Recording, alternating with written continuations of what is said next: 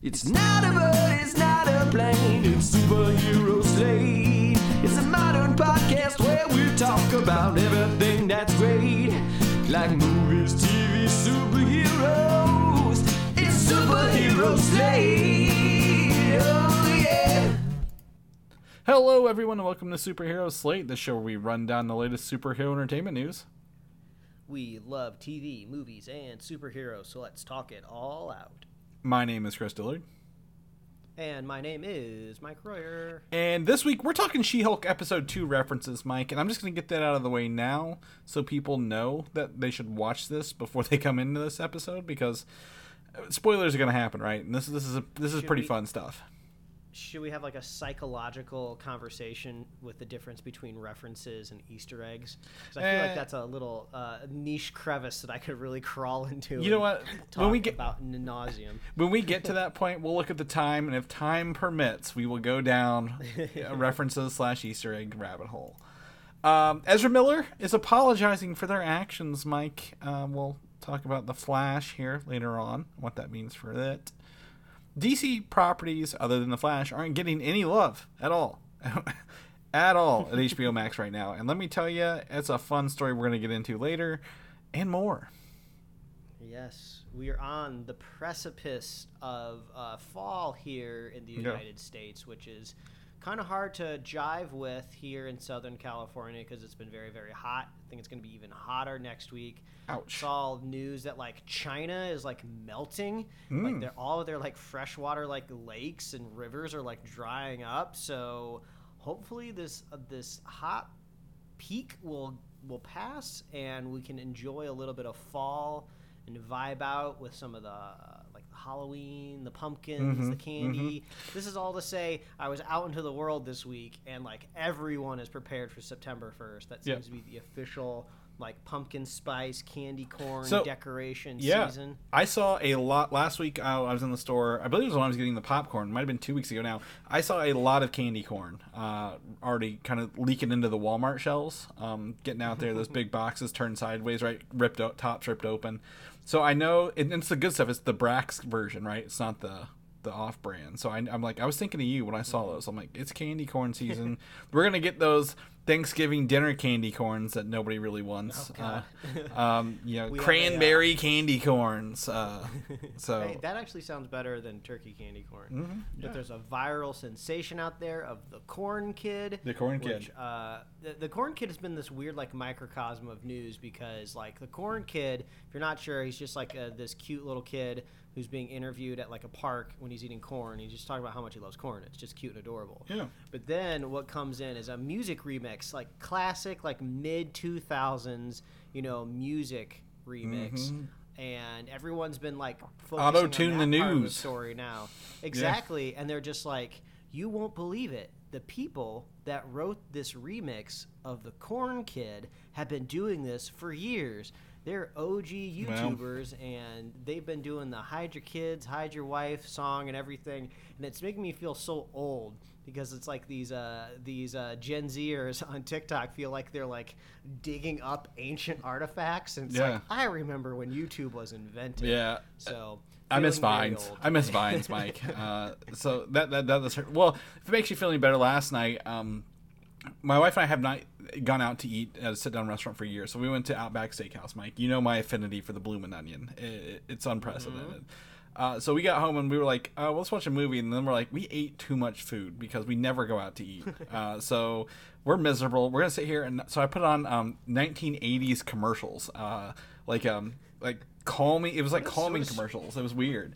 What a strange, what a strange nostalgia trip. Yeah, so I'm sitting there watching old commercials. I'm like, oh my god, I can't wait to get to the '90s. And then I looked up and like this guy, um, is it's like Retro Rick or some weird name like that. I was watching um, volume number 457 from the 80s. I'm like, there is not enough time in the world for this thing. But I do love watching some old commercials from growing up, right? Like uh, the ones that always come to mind is like the Crossfire game, like the marble shooting game. You'll get caught in the Oh, crossfire uh, you know, stuff like that. So, um, yeah, we ended up going down that rabbit hole last night instead of watching a movie because we were gonna watch the um, I I call it the Blazing Saddles Dog uh, movie. Uh, the movie we've talked about what's it? called? Paws of Fury. Paws of Fury. Uh, I was like, what are you talking about? which is it, well, Paws of Fury is based on. Um, I think we talked about it, right. Mel Mel Brooks' Blazing Saddles. They literally rewrote it with with the animals in mind for kids. So, um, but we ended up not doing that, and instead we just watched commercials until you know we kind of just fell asleep. I did watch. Uh, we did put on Hercules to fall asleep to the the animated movie Hercules. You ever? I would make that's like one of those animated movies I wish had a live action version. I think it would be really cool to to dive into a live action I'm Hercules. sure. I'm sure they'll get around to it. They'll cast some just unbelievably hunky person to like oil and slather up. Is it Austin Butler And, from Elvis? Is it gonna be him? He's hot Yeah, right now. maybe. We'll all just we'll all just ogle the screen. There'll be some hopefully some great songs. But Mm-hmm. speaking of maybe movies that won't hold your attention to fall asleep to. Uh, um, this movie would make me fall asleep too. I think I think you're going the other direction here. I watched something uh, extremely bizarre this week. It was a trip, man. Take Mm-hmm. you back to the mid 2000s, talking about like uh, millennia nostalgia. A little film uh, starring Mia jo- Jojovic. Jojovic. Jovovich. I, I watched all all those Resident Evil movies. and I still can't say her name. Uh, wait, this isn't Resident Evil? Oh my god. um, Ultraviolet, circa 2006, which I had to look up and kind of get my frame of reference right. This is two movies into the Resident Evil franchise. I guess she decided to take a little bit of a break and work on an original concept called Ultraviolet. This was also a year before Spider Man 3, I believe the same year as X3, not 100% sure.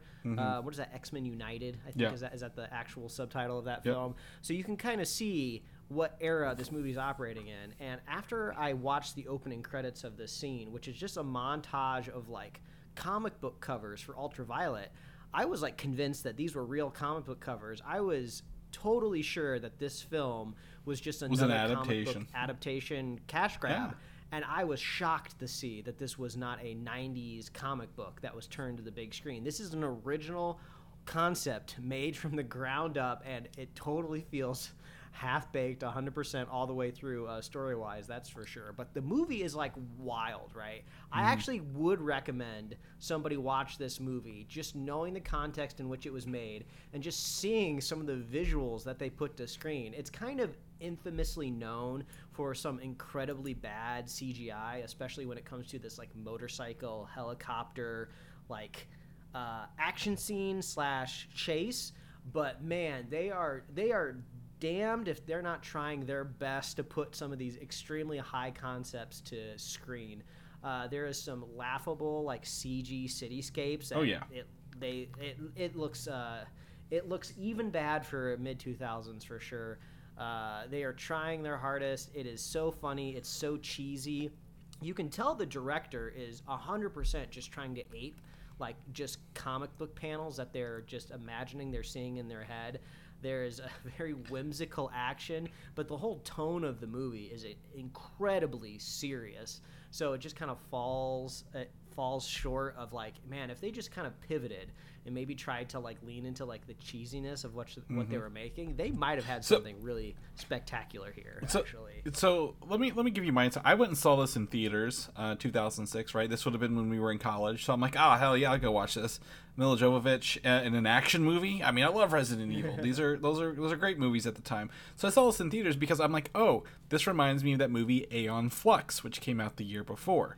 Yes with, with that. Now, looking into this, uh, what, what I knew at the time, I didn't know directors' names, whatever. But the director is the right. The writer of this movie is the director, Kurt Wimmer. He did wrote and directed this, but he did Equilibrium with Christian Bale with, previously, which I thought was a really good movie at the time as well. I'm like, oh, this has everything going for it, right?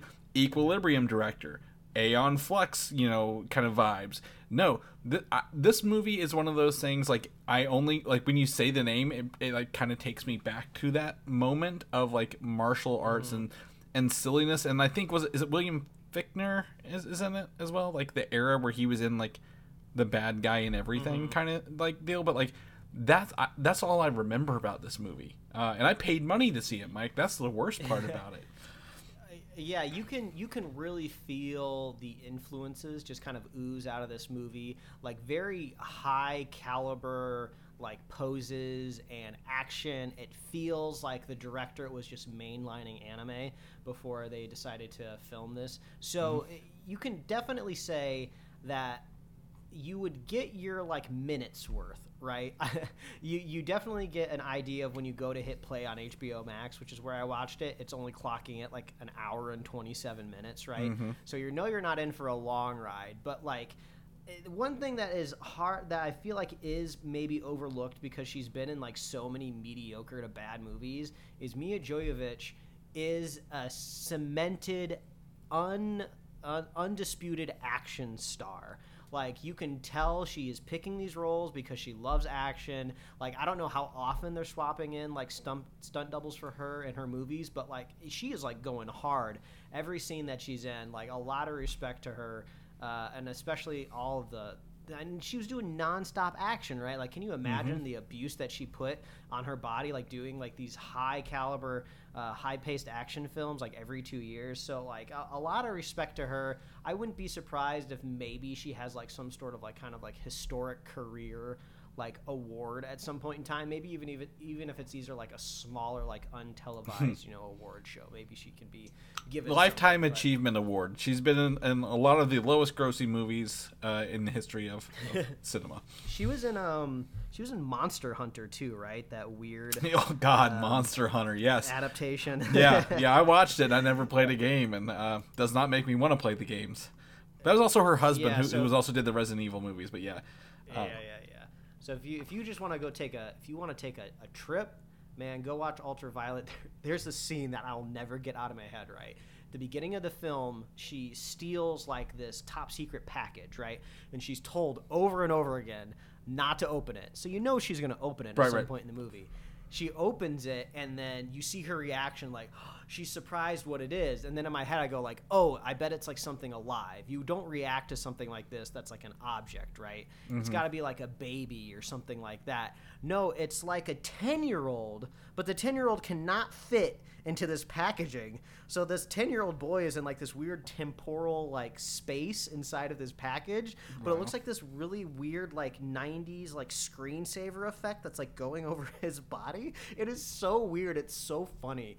Uh, so go check out Ultraviolet. Yeah. But if you want like an honest to God good recommendation, there's a new show from the creator of Raising Hope and uh, My Name is Earl that is, for all intents and purposes, on Amazon Prime. But theor- but actually, it's on Freevee, which used to be IMDb TV. But since it's all owned by Amazon, it's the library is on Amazon Prime. So I hate explaining Freevee, so it's so confusing. But it's basically like a Tubi or like a Pluto TV. It's just like ad supported. Anyway, it's a show called Sprung. You can watch it on Amazon Prime, uh, uh, supported by ads, and it's uh, loosely based on a true story of these kind of like um, uh, low offender convicts that all get released from prison uh, early uh, due to the coronavirus, and this is taking place in like early 2020. And there's this funny scene where they're all let out of prison, and they ask like this uh, this guard who's on a bullhorn. He's like, "Well, where are we supposed to go?" And he was just like, "Well, you can't stay here, and you're supposed to shelter in place." So I understand the predicament that you're in, but uh, good luck. So it just kind of follows these uh, convicts that all have to like shack up in a house together, and it's just really funny because like I would have really thought that you would never really be able to make the pandemic funny in any way, but since now we're kind of like two two and a half years kind of out from it when it started you can kind of look back at the very very beginning of it and laugh a little bit. So they're doing things like toilet paper shortage stories uh, they're trying to get like their uh, covid tests to see if they're positive and they're writing it knowing about it in hindsight it's not like they wrote this show back in 2020 right they're writing it like recently so they're telling all these really funny jokes about like oh i bet this is all going to blow over soon but anyway, there's four episodes available right now. I think they're dropping two a week. So go watch Sprung on Amazon Prime slash Free V. I hate that name. It's so dumb. But go watch it. Free It's V. funny. I'd recommend it. It rhymes with TV. That's why they're doing it. Chris. Yes, I know, and it's free, and I and I hate it. just I, I understand it as a concept. It's just so confusing. It's like a freemium game, Mike. You can just you pay when you want to do more premium things. Yeah, and I feel like there's some sort of like weird like marketing item that they have like, well, if you get Amazon Prime, you won't have to watch the commercial. So Mm-hmm. it's not free V anymore. It's just V. Yeah.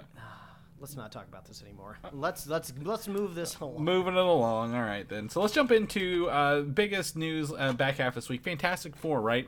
We are merely weeks away, two weeks away from. Uh, uh, what's it? D twenty three, right? Um, big big weekend. Marvel says they're going there. We're pretty confident they're going to announce all the Phase Six stuff there. Um, But you know we've been wrong before. We didn't think uh, E three or not E three. Uh, San Diego Comic Con was going to be as big as it was. Um, but one of the rumors before this is coming out of this is that Matt Shakman, uh, the director showrunner of WandaVision, has been tapped to direct the upcoming Fantastic Four movie for Phase Six, um, which is Yeah, huge. Yeah, I mean that's great. Uh, I loved Wandavision. I love the execution of that show. You know, I am doing my best not to overanalyze it, right? Because I feel like a lot of times when news like this breaks, people just go to the lowest common denominator of the creative person. She's like, oh, well, they made like a period piece of a TV show, so obviously uh, the Fantastic Four are going to be like period characters. And I'm sure that that hot take has been put out there out in the world. I, I think it's just more like they're a competent director and uh, showrunner, so they're like, hey, I bet you could handle a movie. Well, uh, well, I think the thing, the big thing here is Jac Schaeffer. She wrote the show. Uh, she created it, and wrote it. So I think, you know, Shakman as a director is is probably, you know, he he made everything look really well. He got the best out of the actors, right? And that's that's very important because WandaVision, the first Disney Plus show, very strong, uh, best foot forward, very emotional, very very um, you know, I guess thought provoking throughout the whole thing, right? Um, so I think I think uh, Matt did, did a really good job with that. I think you know one of the things you know we've also talked about with Marvel is you know that was a year and a half ago or more since that came out, a year and eight months ago, nine months. So we're coming up on two years of that.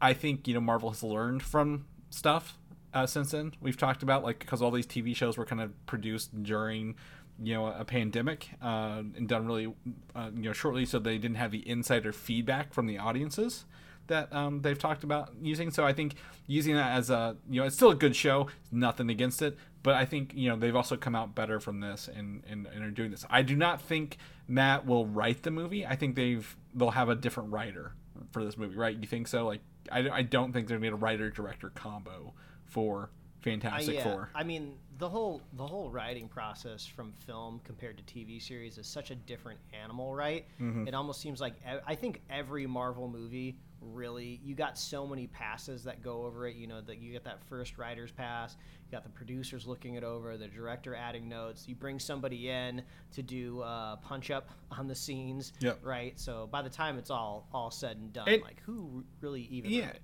well, I, I, I think you know. I think the important part is the writer gets the bones down. There may be some some miniatures day to day, but you know, you're right. Like there's a lot of hands on these these movies. They also film a lot of extra scenes they may or may not use in the edit. Um, they also bake in right reshoots if something's not working or if they need to add extra things to it. So you know, I, I think you know if if he is a director, I think he is a great director to have for um, Fantastic Four. Now he was signed on to do Star Trek Four and word is that he has left Star Trek 4, um, the the continuation of the J.J. Abrams verse. So um, if he does come to this, I think that's a great at like a great grab, right? We we thought maybe they would go big name director, uh, right? We we've talked theory Steven Spielberg or somebody else along the way, but if they want to go and grab someone they've worked with, they feel like they can elevate in house. I think this is a great opportunity, Mike. Um, and do you think because these rumors are happening now, they're going to do this announcement at D23? I guess is my main question for you at the end of this. I mean, we are owed a little something from Fantastic Four, right? Yeah. 2019 was the first announcement we got, and it was just a logo, Mm-hmm. and we're pretty much running off that exact same information. With So, the yeah, release date, we have a release date now, so we they they, they Oh, big. well they got to work backwards from that, right? They they can't not start making this movie like right now to to do this. You know what I'm saying? So Put a line in the sand. Yeah. They're not Warner Brothers. They're Yeah. not going to push that date around too much if they don't have to. Yeah, they. I mean, when when Marvel makes a movie, they try to stick to it as much as possible. But we'll we'll talk some more about those other options here later. Thor: Love and Thunder. Uh, the physical editions were announced this week, Mike, and I know you're not a physical person. Right? You like to stream things. You're you're that. But for those, I enjoy collecting my steel books of the Marvel um, movies, and the steelbook was announced. So those are coming out September 27th. Uh, so we're just a little uh, about a month away. Um, you know, right? So not too not too shabby um, with that. Now there will be some deleted scenes in there, but apparently they do not involve the grandmaster, not yeah, the grandmasters uh, deleted scenes from from the concept art we saw. Sadly, um, but I'm excited to kind of see what what's going on with some of that stuff. I like watching that. Um, the other bit of information that came out about Thor: Love and Thunder, Mike, is they will stream the IMAX enhanced version on Disney Plus. Um, So, uh, which really, for those who may not know, uh, you just go to the movie, go over to versions or, or details. You can choose your version. This does not affect your movie in any way, other than make it taller where scenes are taller. Otherwise, they'll say the same aspect ratio the whole time. So, if you want to use that extra TV, not have black bars in scenes or there's IMAX scenes, go ahead and turn that on. I think it's a really uh, it's a small benefit, but it's still a fun little thing you can do right for free. That's included with your subscription. Um, if it was HBO Max, they make you pay extra to get the IMAX enhanced or something. Uh, you have to get commercials on the IMAX version. Ugh. Um, That's what they do with that extra black bars on the right and left. They'll put ads. There. put ads there. Yeah, yeah. They, they yeah. You can uh, you can't pay to turn them off, or it's like a in-app per, in-app purchase kind of thing. Anyway, Thor: Love and Thunder coming. I'm, I'm excited to revisit this, Mike. Like we said, you know, it's it's an okay movie. It's funny, uh, popcorn thing. I'd love to, to to go back and maybe kind of comb through the details on my own uh, own accord. Black Panther: Wakanda Forever.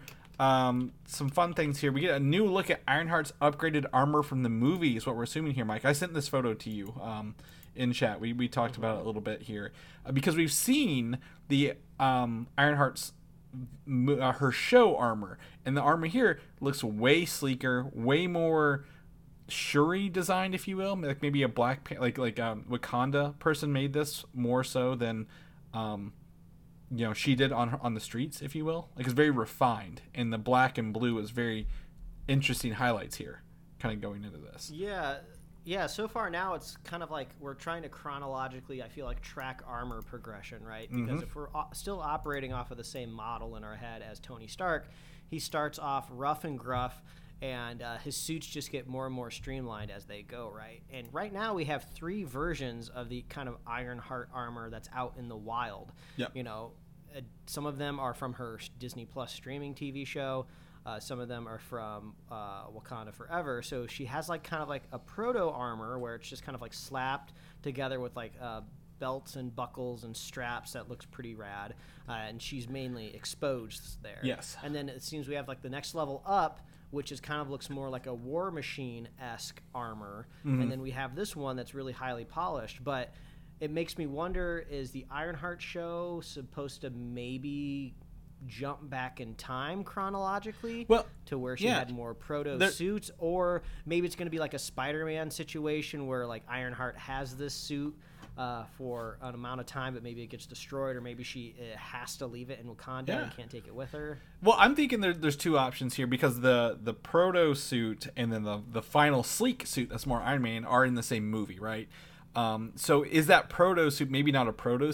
It, maybe is that something she has to build in a time of duress?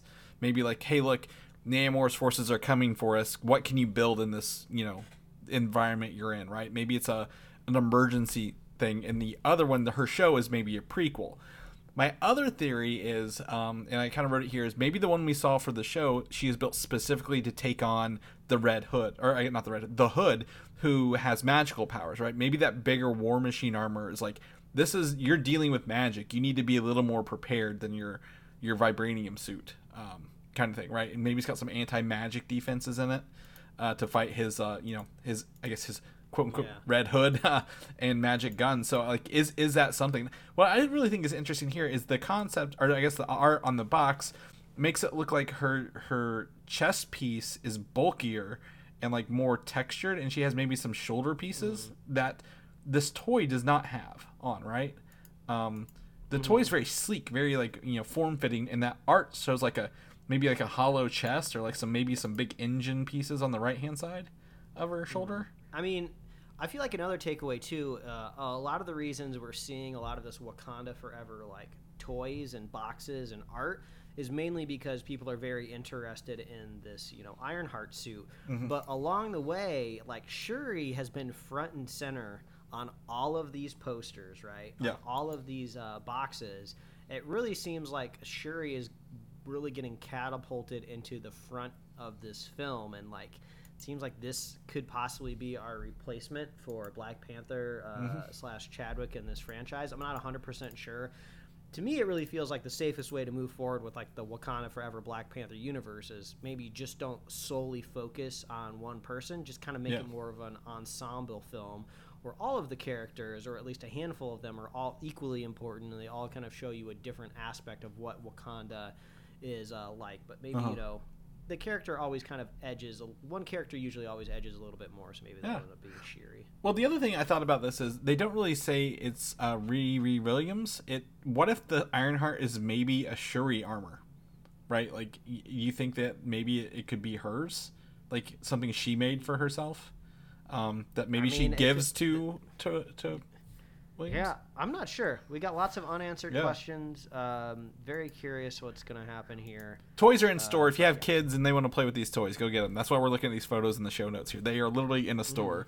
So um, we're, we're we're like, can you just imagine if we were together in a Walmart just pouring over the toy section? Like, what leaks can we get from the upcoming movies What here? is this? Yeah. Um, so yeah, check out those uh, pictures in there. Let us know what you think uh, of of the Ironheart armor. I think it looks cool. I think it looks cool.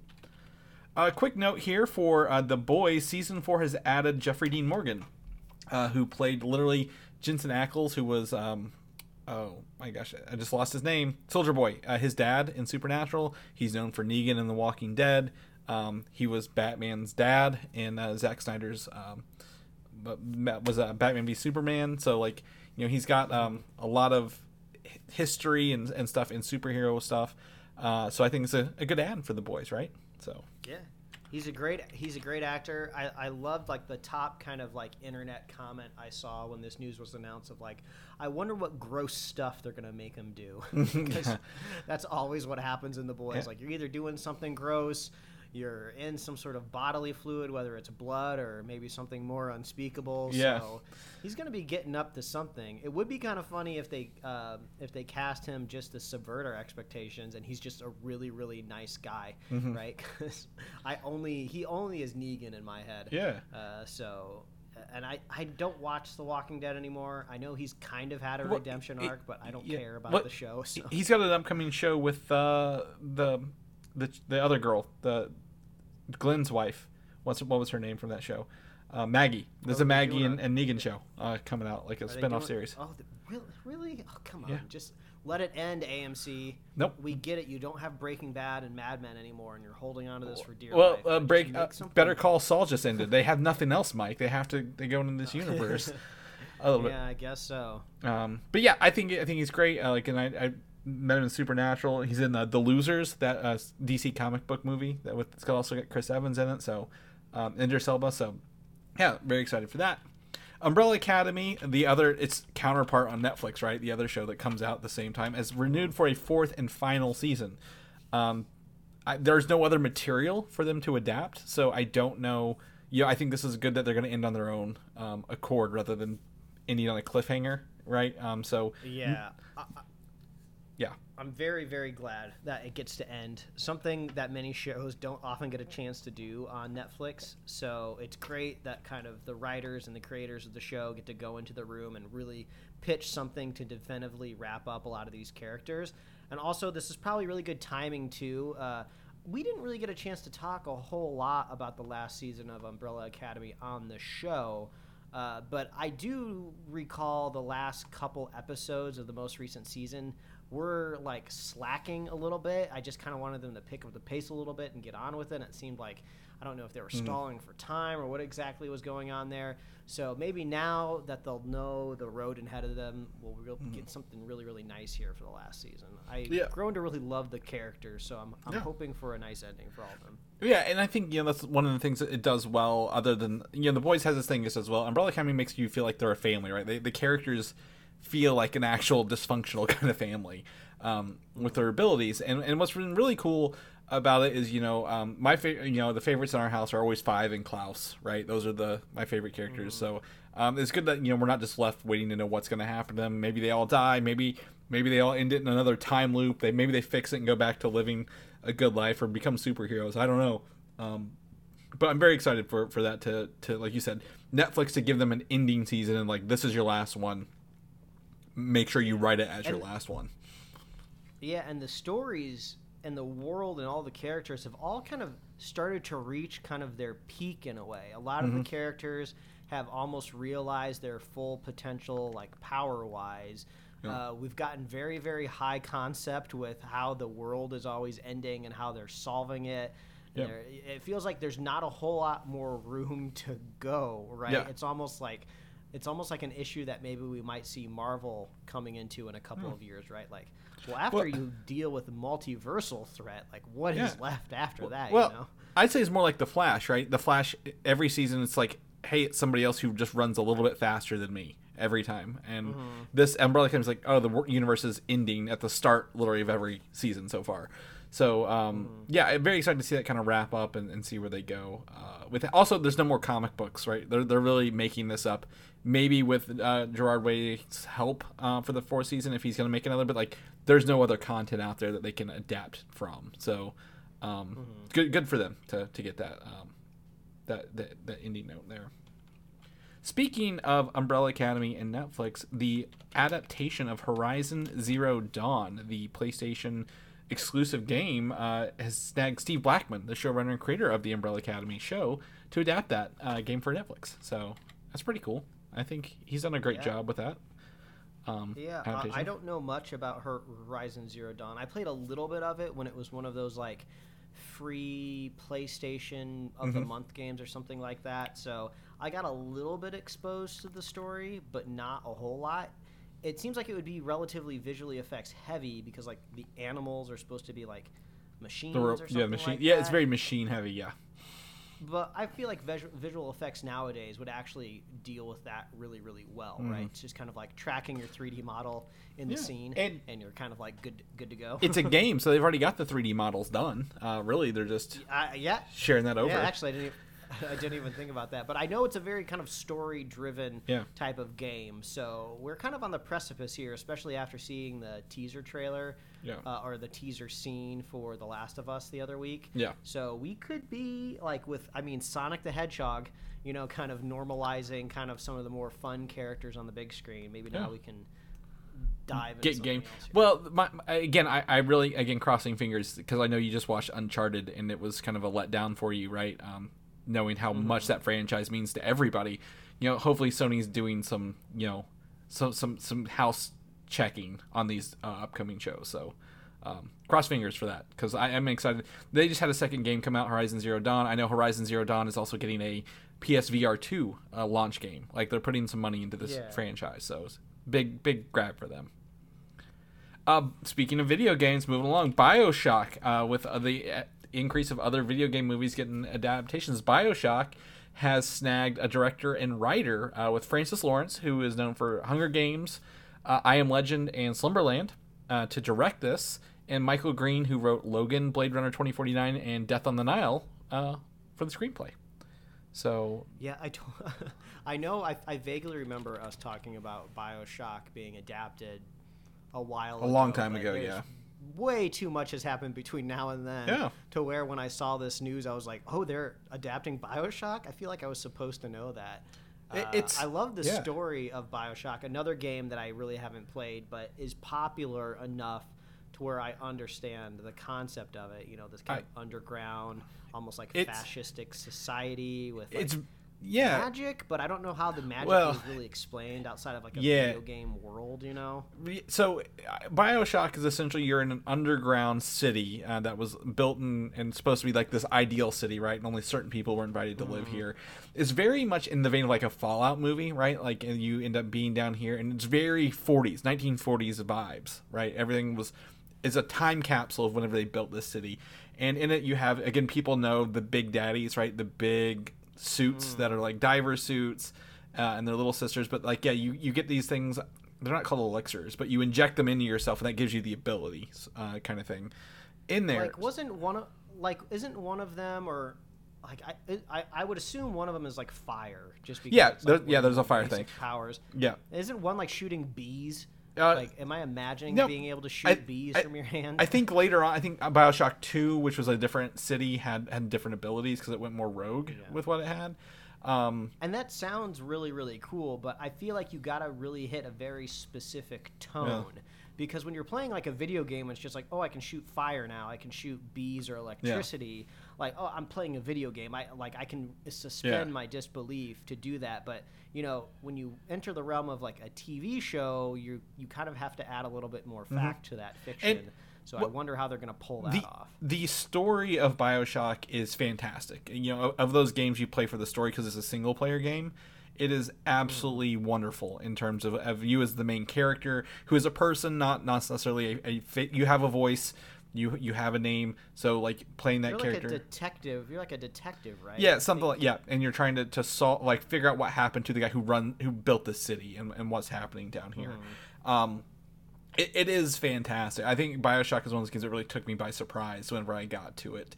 So I think the story's there. I think there's opportunity, maybe even tell like how did they get to that point where they're building the city. I think they'll probably go a little little farther back than Mm-hmm. pick up where the game did. But yeah, like you said, you are dealing with some mysticism, some magic, and some like DNA altering stuff. So like you know you've gotta you've got to build that in, and I think you know building the city is gonna be you know, or this you know, whole universe is gonna be very crucial to that. But I think it's I think it's gonna be great. I think you know Michael Green.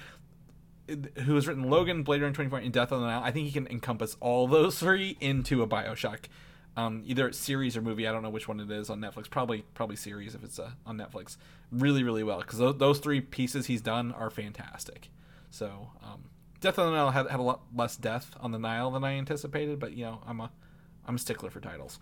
But um, yeah, if you've not played Bioshock, there are three of them out there. You can go check those out as well. Shifting gears into the DC universe, uh, they've been looking for a Kevin Feige for years, right? Since probably we have 2000, to? 2009. Chris, do we have to shift those gears? We're- Can we just put the car in park? Well, it's, it's going in reverse. Actually, we're actually losing ground uh, by going into the DC section because the rest of the show is DC uh, adjacent, other than She-Hulk. But we'll, we'll that's our that's our ending. Um, so they've been looking for this Kevin Feige uh, for their movies, right? The the, the DC movies, and they've potentially tapped it. Uh, a DC chief and uh, producer Dan Lin, who was known for producing the It movies, Sherlock Holmes, and the Lego movies. So um, he's got a history of doing some franchises under his belt. Whether they're they all seem to have about two movies apiece, if you yeah, will. is this the Robert? Is this the Robert Downey Jr. Sherlock Holmes we're talking yes, about? Yes, yes, the newer ones. Um, Okay. not not the not the um, the BBC one. Uh, he's also, you know, he actually broke away uh, from I think Warner Brothers in the, the late 2000s to create his own company called Rideback, and they're currently like in talks to do the live action Lilo and Stitch movie with Disney. Uh, This, they're- is, this they're- is more news with inside of news. I mean, I guess Yeah. we could have assumed live action Lilo and Stitch Right. was going to happen at some point in time, but like I forgot. That's why. That's why I talked about Hercules. I'm like, I don't want Lilo and Stitch. I want Hercules. But anyway, yeah. Uh, he also produced. Uh, he did. He was a producer on the live action Aladdin. Um, that that came out. You know, Will Smith and. Um, the, the guy who's going to play Ezra Bridger, but yeah, he, he's a producer. He he's broken off from Warner Brothers, creates his own uh, with his own um, company. So you know, like he's not he's platform agnostic, if you will. So um, yeah, I, I this could be great, right? Getting a producer who's you know got some franchises under his belt, but isn't like you know married to the studio at hand. You think? I mean, obviously less exciting than our Greg Berlanti rumor, Yeah. which we had a little bit more analysis that we could add to. Yeah. Right. Uh, uh, the other week. Uh, but at the same time, did anybody really know who Kevin Feige was before he was Kevin Right. Feige? So you know, I, I think somebody that is going to be in charge of an entire universe like this has to be like a creative visionary, right? And somebody you really have to sit down and talk to and see what their ideas are.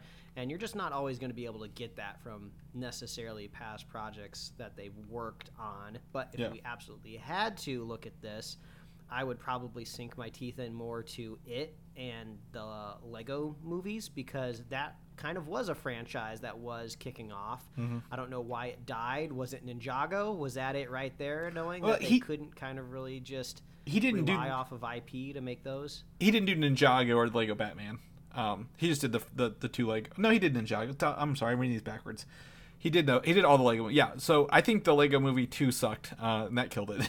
but anyway, Yeah, maybe. And uh, the sequel to It, even though the It movies made a lot of money, right? Mm-hmm. The uh, sequel, in my point of view, uh, ex- essentially the same movie. They just aged up the kids. Uh, Yeah. So who knows what we can go off of here, but. They got to pick somebody sooner or later, right? They- The- I'm they need- sure the board and the investors want something. Yeah, they, they need to. I, I think the other thing is, you know, one of some of the stuff he he did, you know, um, he he he, he was a producer on a that uh, the depart. He, he didn't. It wasn't producer. He worked with The Departed, right, which was you know a, a winning movie. Um, worked on uh, TMNT, not not the Michael Bay ones, the ones before. So he's got a lot of work, but like you know, what do we draw out of this? How, how's he to apply that to DC? and does he build a roadmap right so um, we agree they need somebody i don't know if they're to pick somebody soon but that would be great if they could um, pick somebody who has a you know again um, uh, running he can run his own production company or as a producer for another company rather than you know be somebody in internally they've hired up if you will so Do you, do you think when they're trying to get this job, they just like go home at night and they just like work on like a little pitch deck? Like, all right, I gotta make a little pitch deck for these um for these executives at Warner Brothers. Yeah. And they're just like going on Google Images, like copying and pasting stuff. Like, well, this looks cool. I might want to do that. It'd just be so funny to see that pitch deck. I want to be a fly on the wall when he's like, oh, should I add transitions here? Is that gonna get me the job if I fade in here instead of white? Yeah. You know. mm-hmm. I don't know. That's just funny to that's just funny to me. step three profit that's that's what it is they take the old south park one and, and do it in there but in in terms of, of, of decisions they're making that are kind of stupid um two delays for for for dc movies here coming up here. Uh, shazam fury of the gods was pushed from this december to march 17th of 2023 uh, which this one might be smart. It was up against avatar 2 so Yeah, uh, that's that's that's gonna be rough to contend with. yeah, a lot, I think a lot of people are hyped for this, so yes, that'll be hard. So that's smart. However, Aquaman 2 was originally in that slot, and Aquaman 2 has now been pushed back to Christmas of next year, Mike. Womp, womp. Um, our Jason Momoa Yeah. fix, um, your your man, he, you are his man, is pushed back to, to Christmas of the year after. So I don't know. It just really it really makes me think of uh, the it, w- it was or wasn't actually aired during the Super Bowl. I don't remember hundred percent. Oh no, it was in front of Batman, wasn't it? It was that little like DC like teaser of like Yeah, it was the Batman. It was on the weekend. universe. Yeah, and they, they changed it literally the Monday after the Batman came out. Yeah, like none of like none of those things are really up Yeah. by by now. Uh, but yeah, I, I think you floated a rumor to me via text message earlier this week that uh, they couldn't even support possibly releasing these big movies financially this year with all, with the you know the three billion dollars right that they Yeah. have to cut. Um, I love that rumor just because it's really funny to me. But also, I, I think the other one of oh, let's get this away from Avatar. I think Yeah. that's smart too. Uh, but it's weird, right? Um, it seems like almost COVID gave um, productions more flexibility when it comes to delaying and movie, moving movies around. You know, it kind of almost gave them like, okay, the audience will still follow us. It's not necessarily seen mm-hmm. as a critique on the movie before it comes out. Everyone's used to it now. If we need to move it, we'll move it strategically. Uh, so maybe that is kind of one of the long lingering uh, consequences of the pandemic. It's emboldened the studios to just move it to the most financially profitable month, uh, no matter if there's a, a disease standing in its Well, way or not. You know. the the worst part about this is they knew about Avatar, but they moved Shazam up from 2023. Remember, it took the Flash. The Flash, it was in June, and they that, that was where Shazam 2 was, and they moved it up to December, and then they're like, oh wait, we got to push it back again. So like, the, even the director was like, uh, at least it's still earlier than our original date, right? Um, so he he's taking it in stride, but you know, Aquaman is. I mean. I when, I when that movie came out it was like what 2018 I believe is that right? Yeah. Um, we Yeah, said five years, four years for the next one was a lot. Now it's five years. So Yeah, and I've seen a lot of people thinking that maybe it's Amber Heard related for Aquaman 2. Oh no. Who knows? But man, I'm so glad I don't work at I- Warner Brothers DC and have to put up with all this. Oh yeah. Um, let's see here. I was trying to figure out when Aquaman the first one was, but now it's giving me all, all it's giving me is Aquaman two stuff. I'm like, when did Aquaman come out? 2018. So yeah, it'll be five years to the day uh, when the next one comes out. So woof. What a what a journey for Aquaman and and all these DC movies. We just want something. At least Black Adam's on track, right? Knock on wood. Yes. Um, before I jinx But like, uh, oh man, have you have you seen like The Rock engaging with like social media when it comes to like Black Adam? He like he is starting to like get the vibe that like Black Adam is going to be the Citizens Kane of like DC movies. Uh-huh. He like I, I mean I don't want to say like he's full of himself necessarily, but he is doing his very very best to promote Well, the hell out of this Can- film. May So, I, may I suggest a theory to this? Yes. Warner Brothers do- isn't. They're not spending the money. So who's going to promote his movie? Yeah, I mean that could be. I've not I seen mean, anything Black Adam other than the, that tra- that one trailer like a couple months ago. Mm-hmm.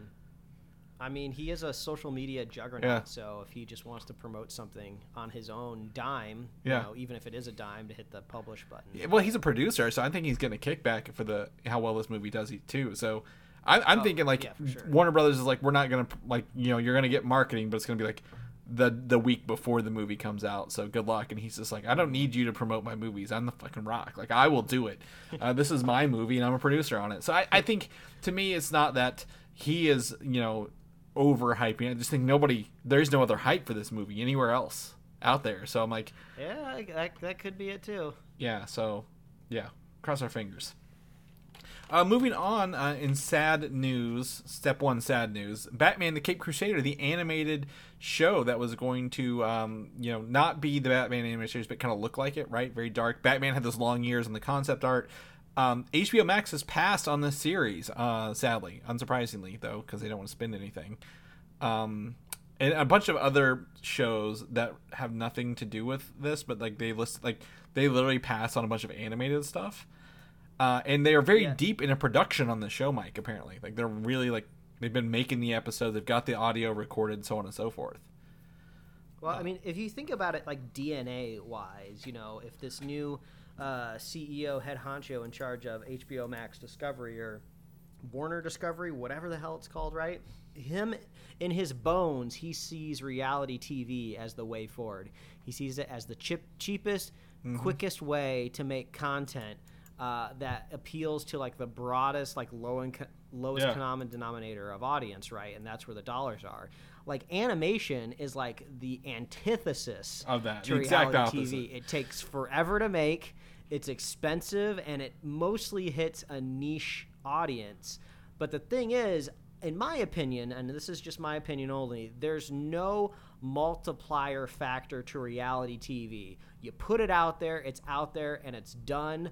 I would think a very, very small amount of people ever go back and rewatch reruns or old episodes of reality TV. You can't merchandise it at all. It only hits a very specific age range, and I would assume it leans very, very heavily uh, female Yeah. for the most part, which is not necessarily a bad thing, but you know, it it lessens your audience. Whereas like, uh, I feel animation has a very niche multiplying effect where you can get a small audience, but they will become incredibly passionate. They will rewatch it on your mm. catalog until the day that they die, and they'll pass it down to their children.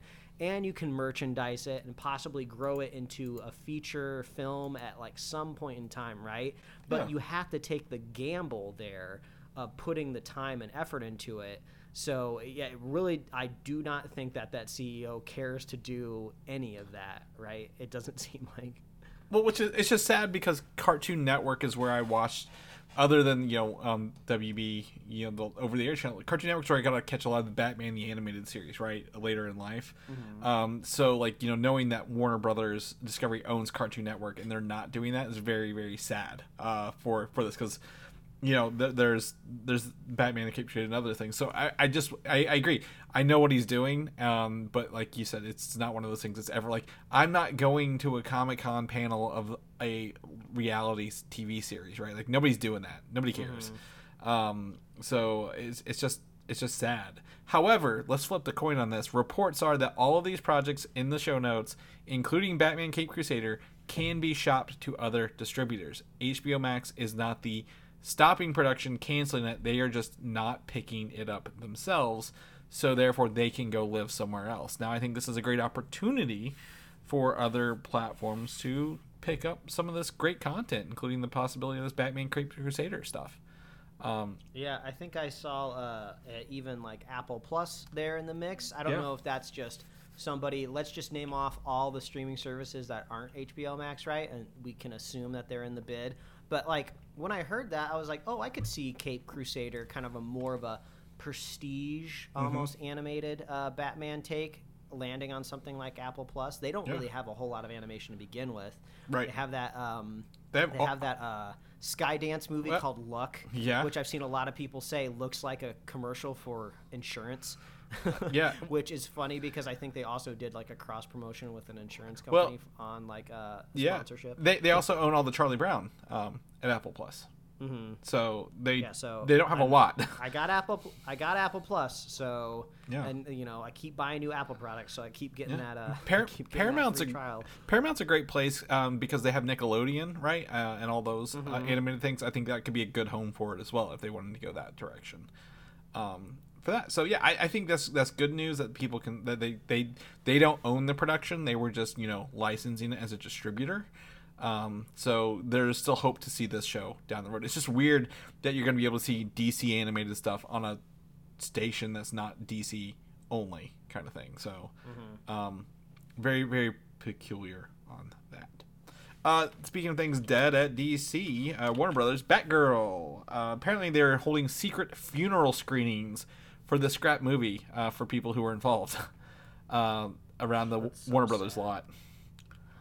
I want to go see a secret uh, screening, like, and and I feel like in in a in a in a fair and just world, you know, obviously the movie gets a release at some point in time, maybe on like a streaming service that wants to pay for it. Who knows if that's Right. up there in the works at some point in time? But like.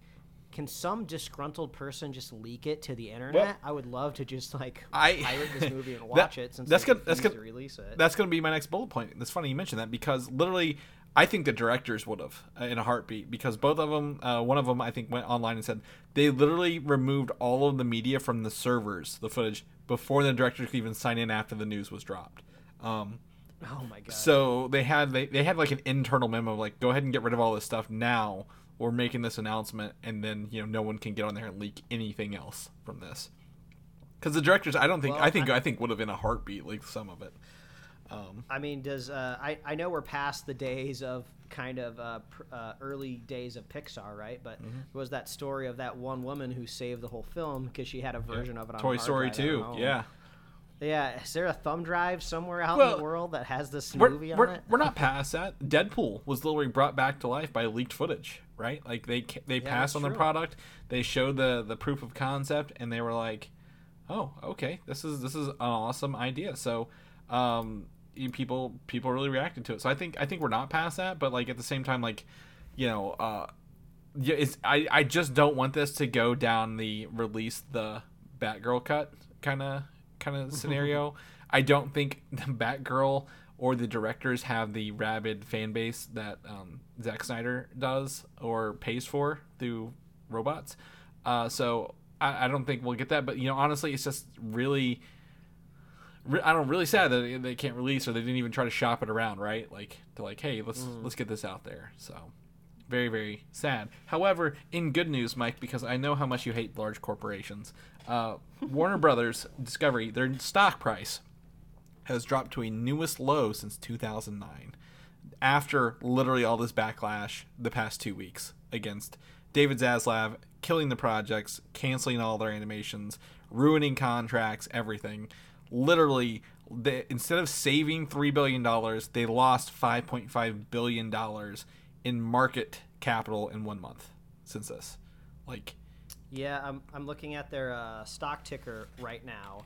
Uh, their peak, their high, the best that they've done in the last three years was this gigantic roller coaster like peak at $77 a share. And that was the right around the time that HBO Max released out into the world. Um, Mm-hmm. At least I think so. Wait a minute. Uh, maybe not. What happened in March 2021? That's when they hit $77 a share. March of 2021. yeah, Uh, March 14th, 2021. Was that Batman? What Uh, happened there? It's such a huge, unprecedented peak in their share, and it's just been downhill ever since there. Was that maybe the rumors that they would be possibly selling uh, to uh, Warner Brothers? Zack Discovery? Snyder's Justice League, March 18th, 2021. Oh no, wasn't was it was it the Justice League? Who knows? Uh, but yeah, uh, like you said, they are down to like thirteen dollars a share now. It has been in a plummet, in Yeah. a free fall. What exactly is going to happen to Warner Brothers? I mean, They've lost nowhere else 20 to go but up. I mean, is is that what they're saying? Well, at the so so they've lost 20 billion, I think overall, 5.5 billion in just a month. Ra- you know, Rather than saving 3 billion, they lost 5.5. Um, so that's off awful. Top talents uh, reports are saying top talents are, are no longer working with Warner Brothers, right? Like you, you, you they've already pissed off Christopher Nolan because of releasing things on streaming um, and his Tenet stuff. They've, they've anyone uh, the Dune guy was really mad, right? Because they put his movie on on streaming first last year. Um, there are companies, uh, actors, producers, directors, whatever, writers, blacklisting Warner Brothers and Discovery right now. So I think you know if you you, you talk about you know um, the the audience who watches your stuff is is not quite always right, but definitely you know they're gonna let their their motives be heard. This is how they're doing. They're refusing to work with the company, and the people who are investing in it are saying, are getting out. Like they're getting right the hell out of there because of this merger. So um, I think you, you we talked about this in, in, in our text threads, and you said you know very succinctly, um, you know, uh, people are replaceable, and we're about to find out how replaceable uh, this guy running the company is at the end at the I guess at the end of their fiscal Yeah. year, whenever that is. I mean, if you want to recapture the vibes of what HBO Max or HBO in general was back in its heyday, uh, just go on over to Apple Plus. I feel like that's where kind of like all the really good kind of uh, dramas are, or even like heartfelt comedies are over there. You know, you got Ted Lasso, Trying, Severance, uh, For All Mankind, all stuff like really, really popping off over, over there at Apple. So. You can go over there, watch that. If you, Yeah. we're going to talk about House of Dragons here in a second. If you're looking for something else fantasy related that's not HBO Yeah. Max, uh, Rings of Power, that's about to be dropping Yeah, on Amazon, Amazon. Prime here, Yeah, and just I feel like in a matter of seconds. yeah. So go I check think that out. I think it's maybe the end of this month, maybe next month. I see keep seeing more trailers, so uh, it might it might be next week. But yeah, so HBO, uh, Warner Brothers Discovery, and parent companies of HBO, HBO Max are just you know taking a beating, and honestly, they deserve it. So sucks to suck, dudes. Sorry. Uh, but speaking of HBO Max, like you said, House of Dragons uh, episode. Uh, episode two is today, right? I believe. But this show has already been renewed for a season two, um, which I wish I was more surprised by this announcement, Mike. But it sounds like they had full faith in it anyway um, to make not make just one season. But you know, last week's stats really kind of bumped them to go ahead and make that announcement right now. Get those actors under contract, right? So Yeah, I mean, uh, we we talked briefly about the show last week because we recorded last week's episode on a Monday, so uh, Yeah. we had a chance to kind of look at House of Dragons on a Sunday night. But it puts you right back into that headspace and right back into the world of Game of Thrones pretty really pretty well.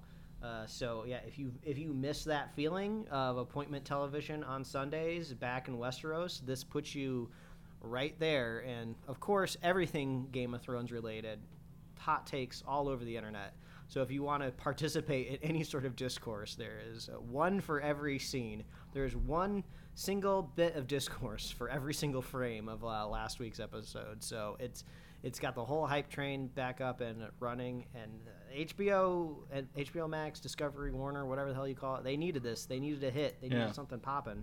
Yeah, yeah, and, and um, yeah, it's good good for them. You know, after the, I guess, bad taste of right of Game of Thrones, let people's taste bad taste in their mouths. Um, this is good to be back on top for them, right? Uh, in in the world, uh, George R. R. Martin's world. Th- that last book still hasn't come out, Mike. I know people are still complaining about it. They're getting another show before they even get the last book. So, um, yeah, so good good for it being renewed at uh, season two at HBO. All right, into the episode. You know what happens at the end of the episode, folks? We talk about the newest I guess the show that we're that's on right now, right? And right now it's going to be She-Hulk. It's um, on Disney Plus, debuting every Thursday, which sucks because now we have to wait more after recording to watch the next one. Mike, I was always looking forward to that short wait between them. Um, so we're gonna talk about episode two. Uh, if you haven't watched it, watch it. Come back, listen to it. We can show you some more stuff, talk about it. But um, we're gonna jump right in. Uh, first and foremost, this episode is about um, you know, Jen's fallout from being really revealing she is a She-Hulk, right? Uh, in in the, the universe and how that has affects her as a her job and then uh, her mostly her job and, and she has to now work for uh, a company that uh, has her representing uh, Emil Blonsky's Abomination, who we've not seen since the Incredible Hulk, Mike. Um, Yeah, it's been a 2000, 2008, Uh, the second Marvel movie. Technically, we did see the abomination. Yes. Not necessarily Neil Blonsky underneath the uh, fleshy gamma skin. Yes. That was the abomination, and I love that that, that did come back around. Yes. As a legal loophole that Jennifer is going to have to tackle. But this episode overall sat a lot better Mm-hmm. uh, with me. Uh, like I said, the first episode they they had a lot of hurdles and speed bumps they had to deal with at, at the beginning of setting all of this up of how she becomes the She-Hulk. But now that she is the She-Hulk, everything's really popping off for me on on all cylinders, and I'm really enjoying it. Uh, the fact that she has become She-Hulk is working well because I think it's helpful that her cousin, kind of the root of her identity as a superhero, is very famous, right? That's one piece of ground that the MCU has set pretty definitively that these Avengers are. Uh, all intents and purposes, like the most famous people on Earth, right? Yeah. They are celebrities. They have toys. They have merch. Whether they want it, you know, or, or not, they are famous. So when you kind of see another big green-powered superhero, it seems like humanity is already ready for it. Yeah. They've adapted to it. They see it. Oh, it's just another version of, of Hulk. Let's call it a She-Hulk, if you will. And of course, they had the very typical kind of cheesy superhero moment where they have to be named, right? Yeah. It's always like some random citizen or a newspaper headline that does it. Feels like there's no other way to do it. There's no organic way to give these people silly names, and then they always have to bellyache about it. Like, oh, really? Yeah. Just have to be a derivative of my brother. So that's a little unfortunate that we can't quite think of a new way to do it. But you know, I was able to look past that Well, and have a she- good time. I I think if she had another name in the comic books, I'd be like, yeah, maybe, but like, She Hulk literally is a derivative. Like, I, I'm like, oh, that's like right on the nose of how they made her originally in the 80s Mm-hmm. or 70s, right? I'm like, oh, they literally couldn't think of a better name in the 70s. Uh, they were like, it's Mm-hmm. a She Hulk, if you will. So yeah, 100%. Um, I think you know to me one of the highlights of this was not just you know her, her you know looking for jobs stuff like that, but like uh, we get to meet her side of the family, right? Um, you know uh, her family, uh, which is very interesting. Uh, it's great because uh, her dad is Mark Linn-Baker, who is one of the two actors in Stranger Things, or not Str- Perfect Strangers. Um, do you ever remember watching Perfect Strangers growing up? Uh, no, not really. But he is one of those kind of very recognizable character actors, right? Kind of Yeah. like Ed Begley Jr., where whenever you look at him, you're like, oh, yeah, that guy. I've seen him. He, he's been in things, and he's Yeah. always been enjoyable to look at. yeah, I've always I I- remember watching Perfect Strangers kind of growing up. So uh, he was one of the one of the two because it's a, a normal guy living with like his cousin who's like from Eastern Europe kind of thing. It was always like, uh, you know, we're roommates but we're totally different kind of things. But anyway, I, I really enjoyed the family dynamic. Everyone's like, oh, you know, your cousin. Uh, who seems to be kind of like uh, he reminds me of the, that's why I said Stranger Things guy. What's his name? Uh, Argyle from Stranger Things. He's like just kind of like a carefree, kind of like whatever. I'm gonna, I'm now the manager at Best Buy, kind of kind of dudes for Yeah, for the uh-huh. thing. Um, it was really really kind of fun to see it, and I, I think it came together even better at the post credit scene, which you know you you let me know they had one where literally she's doing all the stuff around the house while he's like kind of getting uppity about it. Um, Yeah, I, I leaned over to my wife and I was like, "Oh, they're treating her just like Clark Kent in Smallville on that Yeah. Just there to pick up heavy stuff." I, Yeah. you know, I get it. Yeah. I've seen this before. Yeah, yeah, for that. Um, so let's go ahead and, and talk. You know, we, we talked about the Emil Blonsky. I think his his side of the story actually came across better than I thought it would. Um, right? Like he's like, I'm a I'm a I'm a decorated soldier. Like I wasn't doing anything wrong until your government put this blue stuff in me, kind of thing. And then then that was the problem. I'm like, well, he's actually making a fair point. If you go back and watch that, he wasn't really a bad guy. He was just a soldier.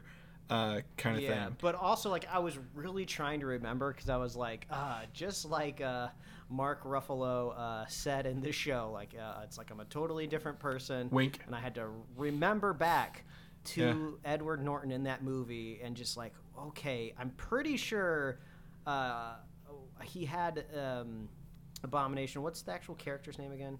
Emil Blonsky. in the in the show. Yeah, is that the what's the actor's name? I keep thinking that's the actor's name, not Oh the character's name. no, no, uh, the actor uh, from Pulp Fiction. What is his name?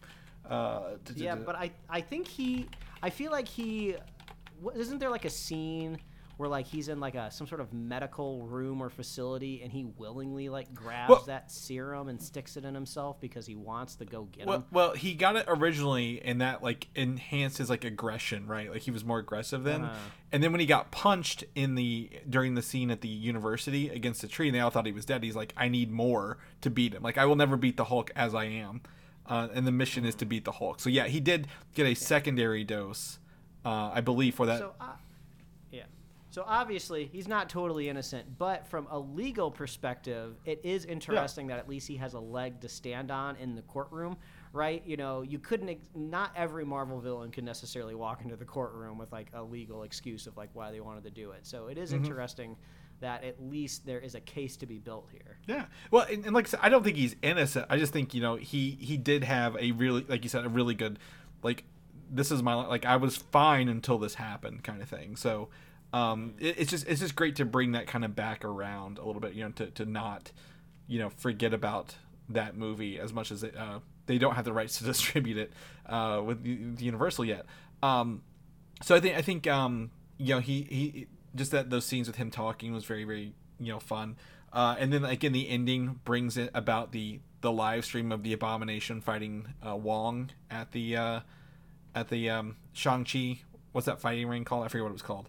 Um, uh, but um, yeah. Anyway, I think that's going to lead into Wong coming into the show sooner than later, right? Um, because he's literally at the end of this episode. Uh, yeah, I feel like he's going to be on the um, uh, on the podium testifying yeah, uh, uh, on behalf of the uh, the Book of Ashanti. I guess d- d- the You swear defense, on the Book of. Ashanti. Oh yeah, he's got to swear up on the Book of Ashanti. That'd be funny. Yeah. yeah. He could be like, oh yeah, I was rehabilitating Yeah. Mm-hmm. person. You know, they have to be able to get their aggression out when they're in this forum, and it's better that they're in a fight ring with me than out there in the world. Yeah. So that could be uh, that could be pretty funny. Uh, but there was a couple Easter eggs uh, Yes. in this episode. I would say- I didn't even catch the, I didn't even catch these until I looked at the and looked at the show notes No. because unless you're like combing over like computer screens with a fine tooth comb in this show, Yeah. you wouldn't have seen these. Two. So, so I, I'm gonna. How about this? Here's our discussion. One of these is an Easter egg. One of these is a reference. How about that? that's true. That's true. So I would say the. or eh, or do we throw in the word tease? Well- is it a reference or is it a tease? well, I, I would say I, I would say the the reference and tease are about. I would say they're both the same. Yeah, it's a teaser reference, right? So the Easter egg is they are finally acknowledging a giant man sticking out of the ocean. Um, in this, there's a news article saying why is there someone here? And what I love about the show, every the first episode and the second episode have been like this is what the audience is talking about, right? Like they like this is what people who watch this show are talking like how do the Avengers get paid? Do they even make money? Kind of thing. Um, which was funny. So like yes, we know there the, there's a large man sticking out of the ocean. It's glossed over. It's not a huge thing, but it's fun to know that they do know it's there, um, and they will reference it later. Right? Marvel will not leave this untouched.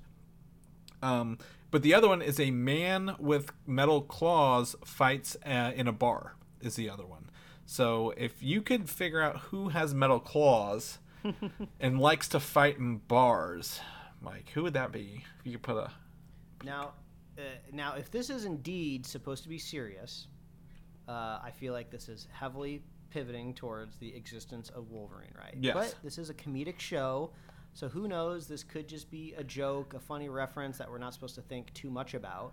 But it, it seems like most of the time in the MCU, when we've seen like visual references to like characters that exist like on screens or like in a list or on a note or something like that, Mhm. it usually seems to come to fruition in Later, some yeah. in some ways, right? You know, I, I, it makes me think of uh, Winter Soldier, right? When they have the, all of those like targets, right? Yeah. That that AI is trying to, and Yeah. I, I think most of those ended up coming to fruition, especially the Doctor Strange one. Yeah, right. yeah, Doctor Strange and, and um, there was a, yeah, there was a couple more. Um, I well, it also takes me back to Iron Man two. Uh, there's a scene like Fury's talking to um, Robert Downey Jr. Iron Man in, in a room, and there's like dots on a map, and it's like Wakanda and like you know Atlantis kind of things on the map. I'm like, oh, those are those are references, or like you know Age of Ultron. They're like, oh, that's Wakandan. Uh, and they're like, oh, oh my gosh, that's an Easter egg, right? Kind of thing. Um, uh, for us, that came fr now an Easter egg was a reference at the time because we did not have Black Panther on the radar back then. So Wolverine's Yeah, great, and if- yeah, And if it's supposed to be like the version of Wolverine that we all know and love, that means Logan will have always existed Mm-hmm. in this universe, right? Which meant which means the mutant gene has been out there for a while, which is seems like maybe that's not the direction we're going. But obviously, we have things spilling over from multiverses, right? Yeah. So they could always include this in the story of like this was a ex- pre-existing Wolverine in another universe that fell Yeah. into ours. Or if they decided to just never pick up on this specific story again, and they're at a Comic Con one year, and somebody brings up the question, they were just like, "Oh yeah, you know, the multiverse was ripping apart. Wait, it was just you- a Wolverine from another one. you You, don't were never meant to see him. It was just a funny reference." you don't even have to say that. You could like someone got Black Panther claws, like literally, it could be someone with Black Yeah. Panther claws in a bar. Like it doesn't have to be yeah, actual adamantium claws. yeah. It's funny. I feel like the bar is what's reinforcing the fact Right. that this could be Wolverine. Well, 100%. He's he's a he's a scrappy dude that's always drinking and fighting people Yeah. in bars. It's like Oh, 100%. Well, that was- natural habitat. That's how we met him in the original X Men movie, which Kevin Feige did work on, by the way. Um, so like I think it, Exactly. it it's it, it could easily be Wolverine. They could also be like, no, we met like someone had you know they got some of you know the Avengers stuff from the the mansion like the through the auctions, and it wasn't really Wolverine if they have to. But I, it's still fun, right? It's still fun. We all know what it means. We all know what it's supposed now to mean. everyone, y'all got to keep your eyes sharp now. Uh, we're definitely going to be seeing some legal Yeah. paperwork at some point in Yeah. time strewn Yeah. across a, a tabletop while they're trying to build their case. Yeah. You know there's going to be more Easter Yeah. eggs in that And- paperwork. and- but I think the moment in the episode that made us probably both simultaneously point at the TV uh, was when Hulk was in a spaceship. Yes. And uh, I think I said the same thing that you said. It's just spaceship. Spaceship. He's in Yeah. space. Where's he going? Hulk's in space is what I sent you. Um, yeah, so uh, Hulk's in spaceship, and we find out that he's on that Sakaaran uh, class, whatever spaceship. I guarantee you, he's got a son, Mike. I guarantee you, he's got he's got like some sort of you know parental rights from when he was Hulk back on Sakaar. Like you're gonna find out. Um, And, and you're gonna find out this Hulk's son Skaar is there, and he's got to bring him back, or he's got to deal with it, and he needs a lawyer to, to represent him in court because you know he's owes child support or something like that. Um, or Yeah, I don't know. I kind of, I kind of took it as a vibe of he's more of more or less leaving the show in a way of like he's flying off to his next appearance in a movie, right? Oh, that- that that's could kind be. of what I took away from it. But um, yeah, I'm, I'm not expecting him to return, but it would be. It would be a, a, a, delightful surprise if we see him come back Yeah. around. Well, there are seven other episodes. I wouldn't be surprised if he does the last episode. He's back on Earth with a kid. Like we don't see him the rest of the show. Like we've got our Mark Ruffalo time. He literally said, "I don't care that you're you're with the Abomination." He wrote me a haiku. It was very heartfelt. Um, so I've forgiven him. Uh, also, I'm gonna use hyperspace, and the calls is gonna drop, and that was kind of funny. Like right, like he's like he didn't even say bye. Like he just disappeared. So. 100% think that he's gone for the rest of the season, but will return, I think, maybe by the end of it. I don't think he'll be in space uh, for forever, or at least till the next movie. That would be interesting.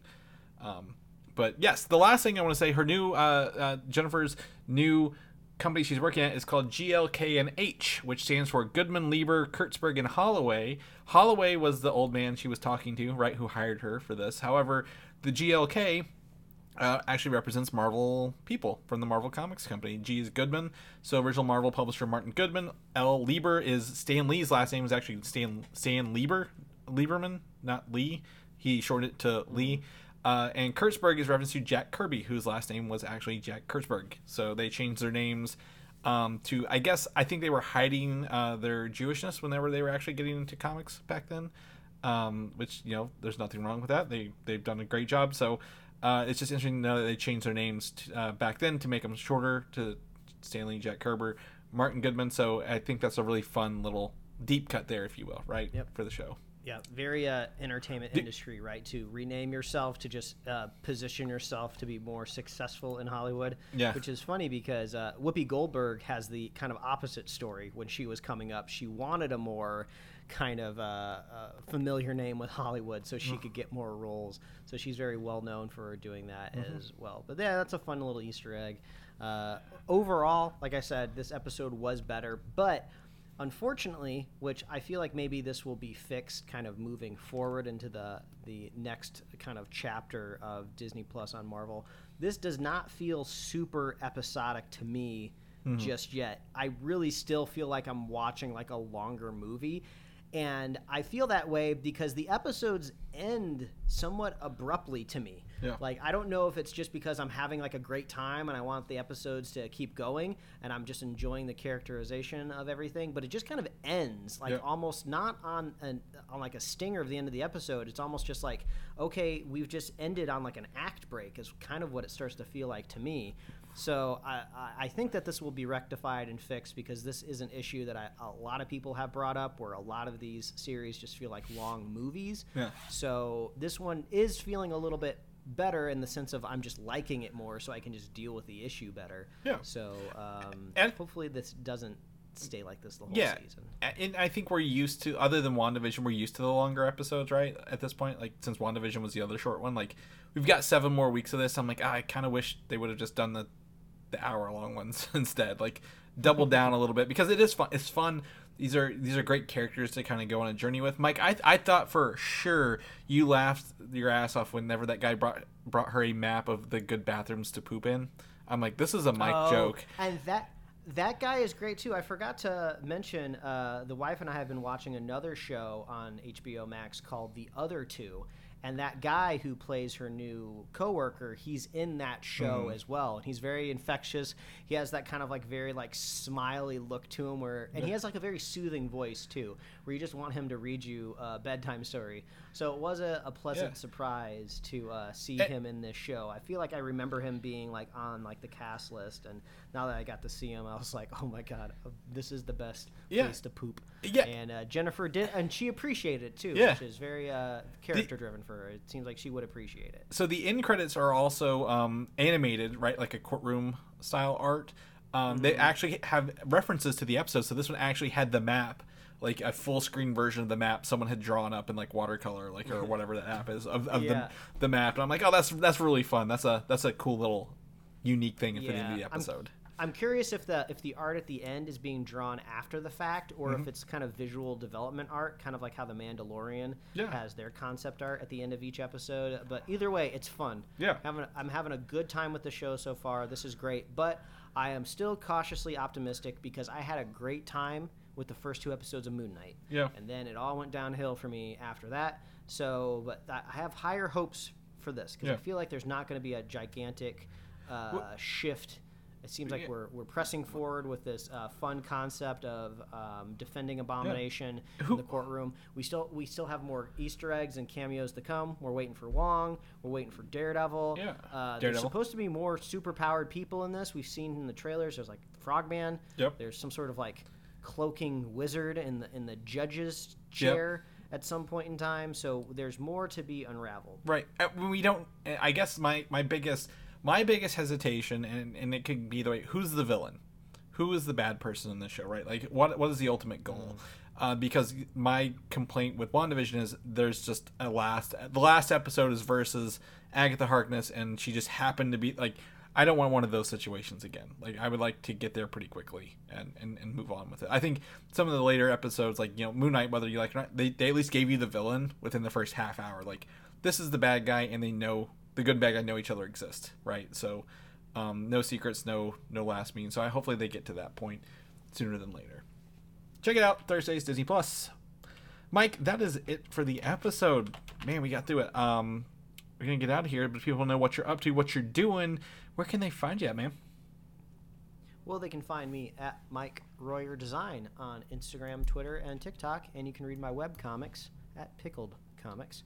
superheroslate.com. Chris, if people want to catch up with you, where can they find you? Find me on Twitter, Valdan, V A L D A N, or Instagram, Valdan87.